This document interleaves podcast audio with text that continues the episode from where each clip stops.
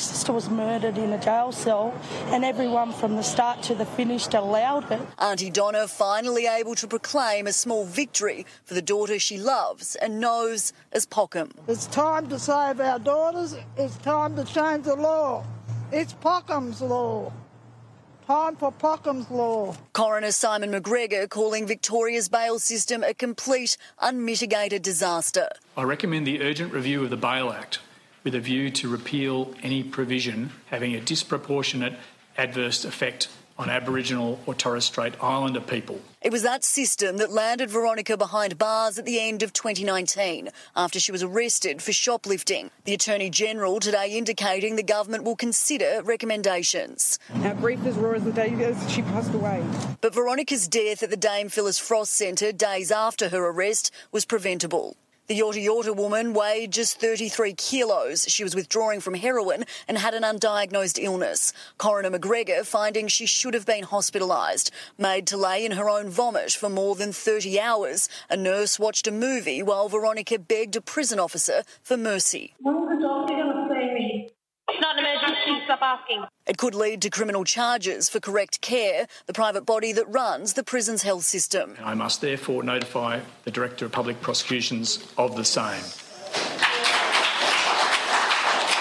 Since Veronica's death, another Aboriginal woman has passed away at the Dame Phyllis Frost Centre. They're just two of the more than 500 Indigenous deaths in custody since the Royal Commission more than 30 years ago. Today, Veronica's family and the coroner say those recommendations must still be implemented. No, I don't want this happening to my kids or my grandkids. The coroner ending this chapter of Victoria's story with her own words. It's time for me to go home where I belong.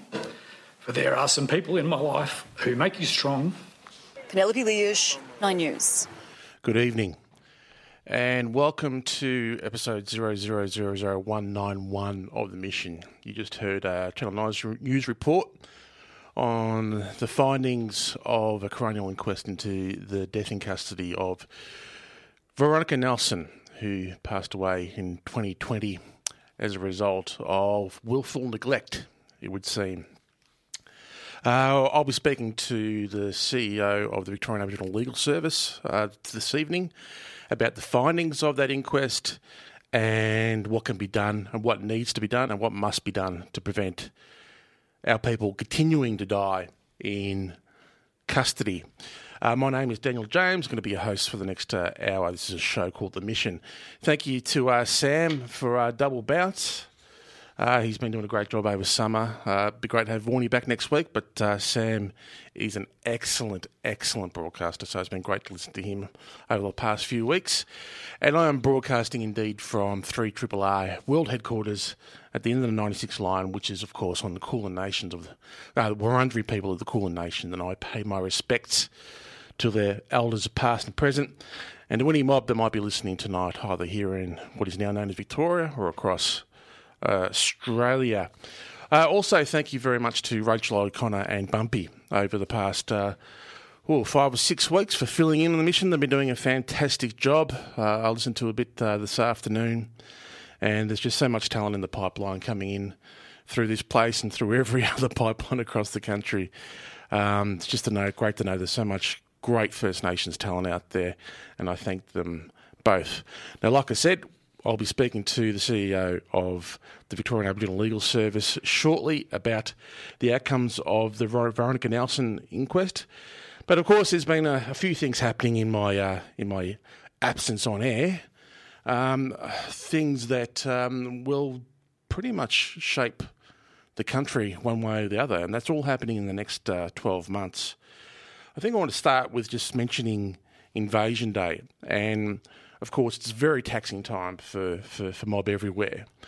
But I guess this year, more than any other year, I've got a stronger sense that the, the notion of Australia Day, as it has been traditionally presented since 1994, I think the back of that is now broken. I think the country is at a point where it is beginning to reckon with that particular day and the hurt that it inflicts on the first Australians, the First Nations people of this country, right across this continent. We didn't see any Australia Day celebrations in, Melbourne. We didn't see any in Sydney. Um, it is a recognition of the tireless work that the old people did way back as far as 1938 with the first day of mourning through to the thousands and millions of people over the years that have actually hit the streets of our major capital cities to show solidarity with First Nations people. Um, uh, the, the the predicament we are in now is a result of what happened that day in 1788. And I think we've broken its back. I don't think we're going to see Australia Day, as it is so called, the same way again. And hopefully, with that, January for, for mob everywhere, and I, guess I guess non-mob as well, becomes a far less taxing time because it is actually a very, very, very, very crap time of year for mobbers. We find ourselves in the midst of these tiresome culture wars that we find ourselves often collateral in. Uh, during that same period, in the lead up to the invasion day and beyond, and probably through, through the, for the rest of the year, we are dealing with the debate around the voice. It is heating up. We know that there may be a referendum on whether there should be a voice. The principal question about whether there should be a voice is up to legislators to actually legislate what that actually looks like. But the in principle position is being put to the Australian people should there be an Indigenous voice to Parliament? And that question might be asked as early as August or as late as October, but it is coming. And my fervent hope is that during that period, the lead up to it, that the lateral violence that happens within the Indigenous community is kept to a bare minimum. It's okay for us to disagree on how we get to things like treaty. It's like you know, it's okay for us to disagree on the process that was arrived to to get to the Uluru statement. But what is not cool is taking it out on each other. Let's keep the conversations at an intellectual way. There's a lot of emotion involved in all this, but personal sniping and character assassination has no place in the lead up. We don't want to finish the job that the colonial system has done. We don't want to do that on ourselves. So that's the waters that this show is going to be trying to navigate in the uh, in the year ahead. And of course, it's also a big year for uh, treaty here in Victoria. We have the First Peoples Assembly um, elections coming up in March, in which a new assembly will be elected, and that assembly has a massive task in actually pretty much bringing the process of treaty home for the various mobs that they represent across the state. So there's going to be a lot happening this year. Again, it's going to be um, a very taxing year. We had two elections last year, which were taxing enough, and the vitriol and the dialogue and the commentary around all that was, you know, at the best of times, very, very grating. Now, as First Nations people, we find ourselves front and centre in a national debate that will determine the shape of this country one way or the other. As a juiced up uh, podcaster, infamous podcaster, often says, if you don't know where you stand on this, do your own research. Now, I hate to use that term, but it's something that you can fulfill yourself in. Work out whether you want a voice or whether you want a path to treaty first. They seem to be the two major things on the on the table. And it's up to each one of us to inform ourselves. And hopefully listening to this show is one way you can do that for yourselves. But this is the mission for 2023. It's good to be back. And it's time for tonight's first and only guest because we have a lot to get through. Yesterday, it was probably impossible for any of us to, to miss the reportage of the coronial findings into the death in custody of Gunditjmara, Jamara, Dja Dja Wurrung, Wiradjuri, and Yorta Yorta woman Veronica Nelson. Uh, it prompted uh, Nick McKenzie, the Age journalist who uh, has seen a thing or two in his time, to tweet yesterday In 20 years of reporting, including sitting through the Roberts-Smith case, the Victorian coroner's findings about Veronica Nelson's preventable death is the most gut wrenching and electrifying delivery of justice from a judge I've ever witnessed. What a powerful call for change. And anyone that was able to familiar, familiarise themselves with the coroner's findings yesterday uh, would have to think the same thing. So on the line now is someone who's played a pivotal role and her organisation has played a pivotal role in these hearings. Uh, once again, we are joined by Yorta Yorta Woman and CEO of the Victorian Aboriginal Legal Service, Nerita Waight. Uh, Nerita, welcome back to the mission once again. Thanks, Daniel. Um, yesterday was a very, very moving and powerful day for a lot of mob everywhere. I can't imagine what it was like for the the family. Um, just briefly, in summary, what did Coroner Simon McGregor find in relation to the death of Veronica Nelson and the hours beforehand between the 30th of December and the 2nd of January 2020? Mm. Um, first of all, I just wanted to reflect on what um, Nick's observations. Um, yeah. You know, everybody um, endured with the coroner um, as he detailed his findings and recommendations. Um, everybody cried with the coroner um, as he read Veronica's uh, letter to her mother um, and as he closed off um, the inquest. And um, all of those community members and family members who came out to support um, the family's quest for justice for Veronica stood up at the end and clapped the coroner for giving us this pivotal moment of true justice and forcing accountability um, and being really clear um, around the discriminatory effects that many of the laws um, and stigmas that exist in society have on Aboriginal people. In terms of what the coroner found, it was really clear that Veronica's death was a preventable one um, that at the time um, that she was received at Dame Phyllis Frost Centre, she should have been transferred to hospital. And each and every system and person who came in contact with her failed. And it seems that. And unfortunately, that led to her death, of course. It seems that every. Um, not only every system and, and contact that, that you know she came in contact with failed her, but it seemed to fail her every step of the way as well. It's like when you when, when you read when you read. There's no positives here. Yeah, when you read the um, the coroner's findings, and you know, I encourage you to go and do that. Just Google it. Um, 366 pages worth. It's clear that every step of the process, from when she was picked up by an off-duty police person, who must like you know arresting blackfellas in their spare time, to the point where she had called out 49 times for medical assistance everything in between that and her tragic death, she was failed almost every step of the way. She was, and she was also treated um, in what the coroners amounted to in a cruel, inhumane, um, and degrading way um, in breach of Section 10 of the Charter of Human Rights and Responsibilities. Um, also, Veronica, not once through any steps of those processes, um, came in contact with an Aboriginal person or had any measure of cultural safety. Veronica was ignored 49 times. Um, her calls were dismissed. Um, she was lied to on a number of occasions. Um, and she was not provided with the care that she needed, that a blind person could have seen she needed. Well, she, she, you know, she vomited, um, you know, on several occasions, and, and she was told just to leave it there, and they'd get to it in the morning. Um, this is this is behaviour and treatment that you wouldn't treat a, a, a, pet or an animal with. It's it's a level of degradation that has been writ large uh, over the last you know several months, and during um, the reportage, which it's it's it's galling in a way, but it's also very gratifying to see the level of uh, media coverage the, the coroner's report has, has received.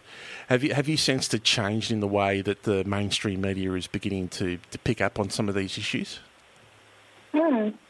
I think that they they recognise that in Veronica was somebody who was deprived of their, her liberty. She was deprived of the ability and resources to help herself, um, and the state's control over her was basically complete. And yet, all she faced was discrimination, stigmatisation, um, a lack of health care, um, which unfortunately resulted in her death. And, you know, even after that, Daniel, um, they didn't, none of the people involved in this matter had the decency to provide the truth to internal review processes that process that they participated to. And Veronica's nearly didn't go to an inquest, and this story would never have been told, all because they operate under a don't ask, don't tell policy. And certainly, um, you know, the coroner told a lot yesterday, um, just like, you know, our communities have been doing for generations. It's another coroner's report that seems to get what has been happening to us for such a prolonged period. I also think of the coronial inquest into uh, um, Auntie Tanya Day's uh, mm. tragic death as well, in which was another case where there were so many decisions and almost every step of the way she was treated during that during that time and um, her final hours was also a series of racist judgments um, made almost every step of the way by individuals and by the system it, itself. Um, I sense Nerita, that uh, with this coronial inquest, there is a political will to do something about its findings, and particularly the, the, the recommendation around uh, legislative amendments to, to the Bail Bail Act. Do you have any sort of sense of optimism around political will to do something about this now?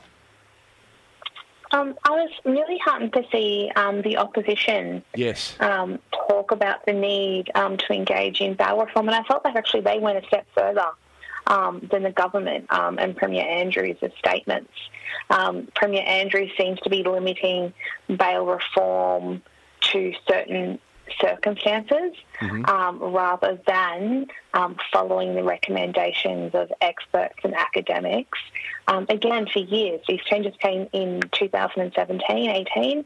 Um, the government was warned well before they came into effect what um, it would look like and the cohort that it would most disproportionately affect. All of those things came true. The coroner clearly um, stated that the government's view that these laws um, haven't had discriminatory impact on Aboriginal people and haven't resulted in increases to the prison population is blatantly untrue. Yeah, I'll just um, I'll just read from what the, the coroner said in relation to to, yeah, to bail laws. He said, by and we're talking about things like unacceptable risk, needs, and risk here, okay? So, by categorising the unacceptable risk in these broad ways, needs have become equated with risk, with discriminatory effects for people already experiencing social disadvantage.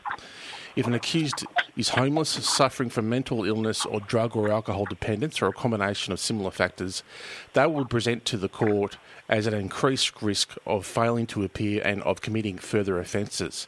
They are more likely, therefore, to be refused bail, notwithstanding that they may not present with the kind of alleged offending of greatest concern to the community. Now, within 12 months of those new bail laws being introduced, Nerita, we saw a doubling of the amount of Aboriginal women in prison. That's at the heart of what we're talking about when it comes to bail reform, isn't it? Correct. Um, and even right now, uh, Daniel, there's 36 and a half Aboriginal people arrested each day. They're in the same situation as Veronica, having to face that punitive bail system. Um, the coroner's recommendations um, on bail um, are, of course, um, really powerful and um, really useful um, in terms of the urgent review, as well as his attention to Section 4AA2C, Schedules 2, Clause 1, and Schedule 2, Clause 30, as well as Section 30A and B. the only thing that we would say is that the government must also um, look at Section 4A, which is exceptional circumstances, um, and Section 4C, compelling reasons. I think um, with, the, like you said, the uh, the opposition now coming out and taking this sort of like one step further, I think um, that's kind of like a refreshing sort of consensus that will sort of hopefully push the government, yeah, after years of uh, African gangs and uh, you know war on crime type uh, jargon that's come out from uh, the opposition and, and, various other sectors of the uh, punditry. Um, hopefully, we can sort of keep the pressure on the government here to, to get those um, reforms. There's, there was also like um, going back to the steps in the process, and, and which mm-hmm. ended up where you know Veronica tragically lost her life. When she was uh, taken or given legal advice before before uh, before appearing before um, a magistrate, the legal advice that was given to her and the consultation lasted six minutes because the lawyer involved thought that it was sort of a fait accompli that she would be refused bail and therefore that she should represent herself. In mm-hmm. good practice, how long should a, um, uh, a legal advisor sit with a client before such a hearing? Um, um, the, the, the coroner made it very clear that six minutes was extremely inadequate. I can guarantee you six minutes is inadequate. Um, I mean, in terms of duration, it depends on the client's circumstances um, and vulnerability, um, but also um, the time that it might take to have them open up and disclose that information. So some clients might take a bit longer to open up versus others. Um, so it's not like you can say, you know, assign 40 minutes to it and say, that's all it'll take. Sometimes it could take up to an hour, yeah. um, sometimes more. It just really is dependent um, on client responses. Um, I think it's also important to remember, um, and this was observed in the inquest, that um, Aboriginal Aboriginal people can be uh, very differential because they fear authority, and, and lawyers certainly present as a form of authority. Um, and that's something that you need to be careful of. Um, you don't you don't really want clients giving no and yes answers. You want to be understanding um, where they're coming from, what their story is, what supports they have in place, um, and all the elements that you need um, to make a strong bail application. It's 27 past 7. You're listening to the mission on 102.7 through Triple R FM. Uh, I'm speaking with uh, CEO of the Victorian Aboriginal Legal Service, Nerita Waight, about the inquest into Veronica Nelson's death in custody. Um, Vals itself was um, there representing um, Uncle Percy. Um, that's correct, isn't it? Yes, that's correct. And Robinson and Gill um, represented Auntie Donna, which is uh, mm-hmm. Veronica's mum. Yep. Um, you know, just uh, want to quickly say that, um, you know, just like in Tanya Day's matter, it's really the family, Daniel, that yes. drives the change. Um, it's their passion, um, it's their quest for justice, it's their doggedness, um, and their pursuit for the truth that really ensures that these inquests have um, all the evidence before them, um, the coroner is apprised of everything, and that appropriate findings and recommendations can be made. Um, without them, these outcomes are not possible. It is absolutely um, an absolute fact, and the the strength and resilience that we keep seeing from families placed in these um, uh, extraordinary predicaments is is amazing. I also wanted to give um, a shout out to the uh, Yorta Yorta Aboriginal um, Nation Council, who I know bussed a whole bunch of uh, Veronica's family down to Melbourne for the, the reading of the findings, but also took her to took them to Veronica's graveside at uh, Cummeragunja before coming down to hear what the coroner had to say. It's just a classic example of how, in the best of times and the worst of times, mob can stick together. And I think little nations like that, which are not little, I just want to um, acknowledge how powerful those sorts of things are and making sure that we stick together as, as a mob and get through these things because it's um, inspirational for the rest of us and I, I, just imagine it'll be tremendously empowering for for the family. Um, you were there um, a lot of the time, uh, Nerita. How how I guess gut wrenching was some of the evidence that was presented. I mean, I I'll, I'll fully admit I watched the seven thirty report last night and um, which did an extraordinarily good job of surmising what Veronica went through. And I actually um, readily admit that I spent most of the night weeping as a result of that. Uh, how did you and your staff um, hold up? And um, it's just another example of how amazing the, the, family is to, to be able to go through this. But how, how did you find it? Mm, yeah, I mean, certainly um, Uncle Percy was at court each and every day um, and heard all of that evidence. Um, and um, you know, represented by um, our lawyer here, Sarah Schwartz, um, who's just amazing um, and really ensured that the family, uh, Uncle Percy, was supported, had everything in place. Um, but also that we were looking after our own trauma. We are lucky um, that at the time we had some um, in-house counselling support that our staff can access who were involved in the matter, and that we encourage them to take the appropriate steps um, to take care of their well-being. Um, for me, um, Daniel, I found myself um, going home um, a lot. Um, yeah. So I would I would go up and visit my mum, who's at um, Shep Cemetery, just to have that time, um, because my mum was amazing. She's a beautiful Um, woman. And Yep. yes, yes, she was, and um, that's where my strength and resilience comes from. And touching base with that um, was what has kept me through it. But um, I must say, you know, even going through all the evidence um, yesterday, I still cried along with the coroner as well. Um, as that letter was written, um, and then I have my own moments after the findings, because you know there are still women after Veronica who died in that facility. Um, you know Heather Calgaret. Um, there was also um, another three women and a baby um, who lost their lives after Veronica Dame Phyllis Frost.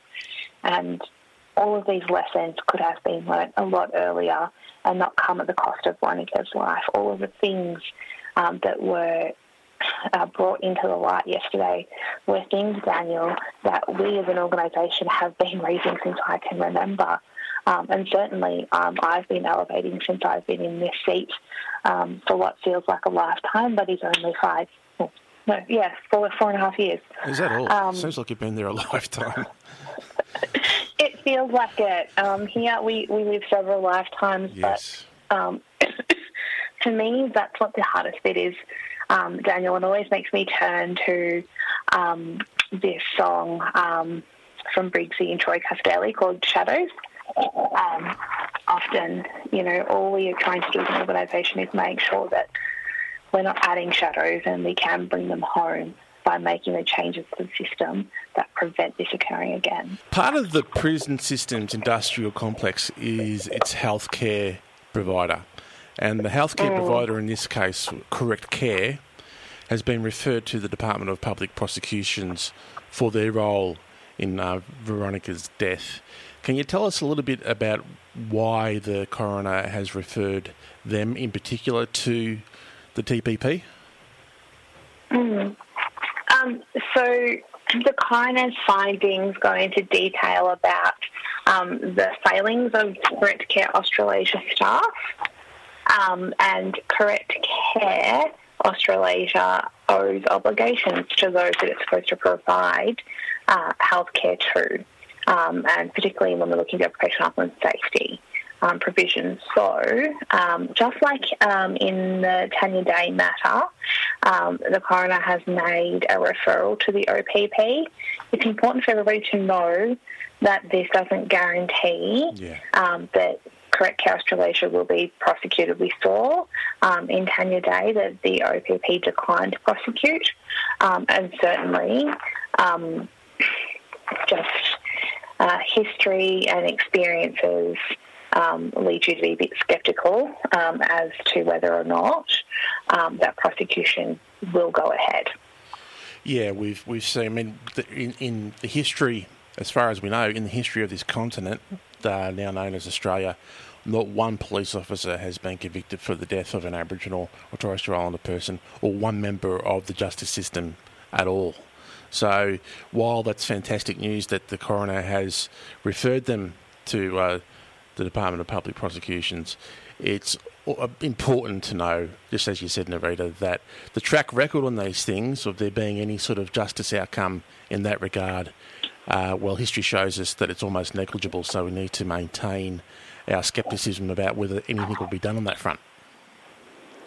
Correct. And, you know, I think um,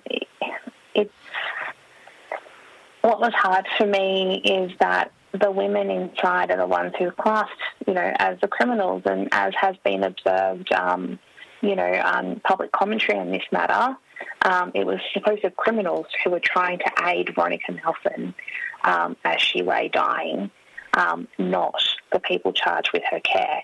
Um, so really, as those have said out in public commentary, it makes you question who the criminals are. Yeah, yeah. I mean, the, the, the one of the most harrowing aspects was hearing her call out to, to her to her daddy, to her father, in her, her darkest moments. She must have felt so alone and so powerless and been in so much pain. I just don't understand where someone's humanity goes when they hear or witness something like that and fail to act. It's it's something that we can't. Is there something that is there something in the system itself that shapes people to react that way or not react that way? it, it's just devoid of humanity um, and any sense um, of, of, compassion. And I think it's important to note that after uh, Veronica made um, those calls to her dad, who um, had passed, they heard a thud, Daniel, and then they heard nothing. And that prison officer could not, could not take the short, very short walk to Veronica's cell and check to make sure that she was okay. Were you surprised that there weren't more referrals made to? Is it the DPP or OPP? I think I heard you say OPP. Yes, OPP. Okay. Well, are you are you are you surprised that there weren't more referrals to the OPP? Um, we certainly were hoping for more, um, and certainly um, in our submissions we made that clear. Um, but just our history um, and experience in these matters um, suggested that we were unlikely to be successful. Right. Is there any form of recourse post the inquest and the findings that can be taken by the family to gain more justice over the death of their daughter, their auntie, their sister? Of course. Um, so, and I mean, this is widely reported, so yep. it's fine to mention it. Um, Veronica Nelson's family um, have um, issued pursuing um, justice against the state in the civil realm. Um, we understand um, that that is progressing. Um, certainly, we're assisting um, Percy Robert with for his matters from his end, and I understand Robinson and Gill are obviously assisting Auntie Donna um, in her quest um, for justice on the civil end as well. it would be callous of the Victorian government not to compassionately engage um, with the families in those matters, um, certainly because the findings are clear, the evidence is indisputable. They have blood on their hands as they have in many other matters, and they need to take accountability. Just want to remind people if you're finding this uh, conversation um, a little bit heavy and you want to talk to someone about it, there's always someone to talk to. And you can call 13 11 14 Lifeline, or you can talk to the uh, Yarning Safe and Strong mob on 1800 595 212. 1800 595 212. There is always someone to talk to. Um, Nerita, if the recommendations from the Royal Commission into Black Deaths in Custody were implemented in full, would Veronica Nelson still be alive today? Yes.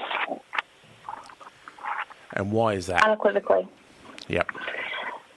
Uh, so, um, I'm not sure how familiar um, listeners are with Rikki um, but the vast majority of matters that were looked at um, involved um, failures of healthcare um, in justice environments.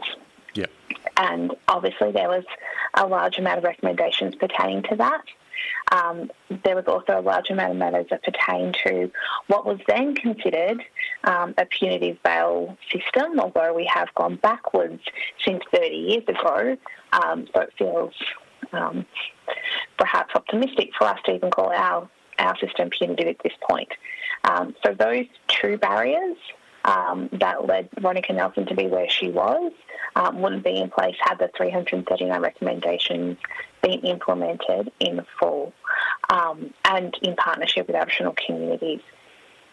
It's also, a, uh, post Rikki uh, there were a number of, and continue to be a number of Aboriginal deaths in custody that have resulted in coroner recommendations, um, and many of those are outstanding, as well as subsequent reviews um, into justice.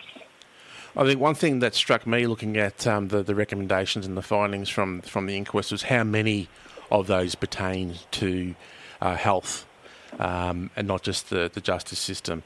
For instance, uh, recommendation 31, um, the, the coroner said, recommended that Correct Care Australasia encourage and facilitate that doctors it employs to become members of the RACGP, the Royal Australian uh, College of General Practitioners, to enable them to access RACGP uh, training programs and identify alternative alcohol and other drugs training programs from the CEA medical practitioners and ensure medical practitioners employed or contracted by CCA for a period of time more than six months have completed training which is equivalent to the Royal Australian College of General Practitioners Alcohol and Other Drugs GP Education Program. Um, it's just a, a sign, Nerita, of how many systems one individual per, um, person interacts in times like these, and how is, how important it is that these systems are up to scratch when dealing with First Nations people. Correct. And it's important to note that the coroner also highlighted that when it comes to prison healthcare, they need to have appropriate skills and expertise when it comes to alcohol um, and drug use. Um, and, you know, obviously potential withdrawal um, and treatment options, and also ensure there's appropriate access to pharmacotherapy, which there wasn't. Um, in this state. There wasn't even a subacute unit, um, despite uh, the very clear evidence that uh, you know, this cohort needed it. Um, you know, it, it's not like it's been any secret from the data or from inquiries um, that people interacting with the justice system are often um, suffering things such as mental health, disability, drug and alcohol use, substance misuse, um, and they need appropriate support um, in terms of equivalent healthcare. And equivalent healthcare means that healthcare that you would get in the same circumstances when you were in the public. So one that meets your complexities, meets your circumstances, and can ensure your safety and well-being. Well, one of the things that I've noticed over the last uh, four or five years, uh, Nerita, is how wonderful a job uh, the Victorian Aboriginal Legal Service has been doing in the advocacy space alone, particularly around uh, bail reforms and, and raise the age. There's actually a webinar, isn't there, that um, is available online now if people want to find out more about bail reform um, through a, um, a, discussion that you had online um, uh, with uh, as a part of VALS with um, people who are experts in this particular field and know what needs to be done. Yes, um, and uh, we've also got our bail fact sheet, and I urge anybody who hasn't already to sign um, our bail um, campaign. Um, you can access it quite easily on our website. Um, but there's also helpful information there about the research and positions we've put across in relation to particularly drug decriminalisation. Um, because many of our community members are criminalised when it comes to possession of drug use, which is a petty offence um, and often obviously end up on remand and in this position. And it's important to note that, you know, the decision by the government to provide public health care is only limited to Dame Phyllis Frost. Um, our men's system um, are still only receiving um, healthcare via private bodies, and as we've seen um, in the Veronica Nelson inquest, the current Justice Health Equivalency of Care frameworks are clearly deficient um, as well as the models and oversight. Um, so, you know, it's it's not going to be unsurprising, I think, to many listeners later this year when inquests um, into the deaths of um, Marcel Suckling um, and, the, and the like are heard, um, that the same issues are raised there. Yeah, it'll, there'll be an extraordinary number of parallels, I'm, I'm assuming, and what it shows is that there is systemic failure failure in our justice system when it comes to dealing with Aboriginal and Torres Strait Islander people. And the fact that it keeps happening is something that we as a broader community surely can't continue to, to tolerate. And if you want to actually do something useful about this, support the Victorian Aboriginal Legal Service in, in, in their work. And you do that by making a donation to the Victorian Aboriginal Legal Service through their website to make sure that they have the resources and the staffing that they need to keep fighting the good fight, not only for mob but for people at the wrong end of the justice arc everywhere. Um, Nerita, thank you so much for, for coming on the show and um, spending your time with us once again. Thank you for the work that you, you do, and I hope that um, you and your staff and everyone that you've been dealing with during this process get the uh, the care, love, and attention that they need. Thank you uh, for having me, Daniel, and um, really um, your care and consideration in uh, exploring this matter with us today. Thanks, Nerita.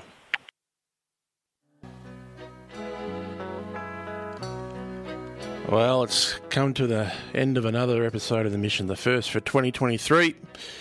Hope you enjoyed it. Thank you very much to Nerita Waight for joining me for the majority of the hour. It's going to be a long year, but uh, we'll hopefully, you and I, get through it together. Uh, I'm going to go home and fashion a bath out of my shower and have a stiff gin and tonic Uh, until next week, stay safe, stay strong, and stay listening. Ta da! Is so much more than I am worthy of.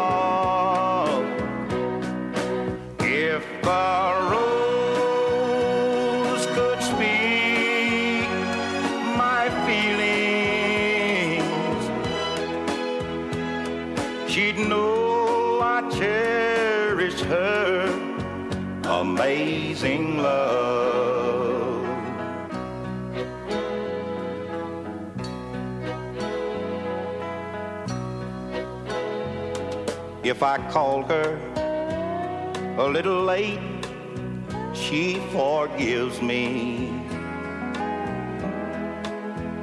Her voice does not betray. She spent another day alone. She softly thanks me for the rose and says, I need you. And then I can feel her smiling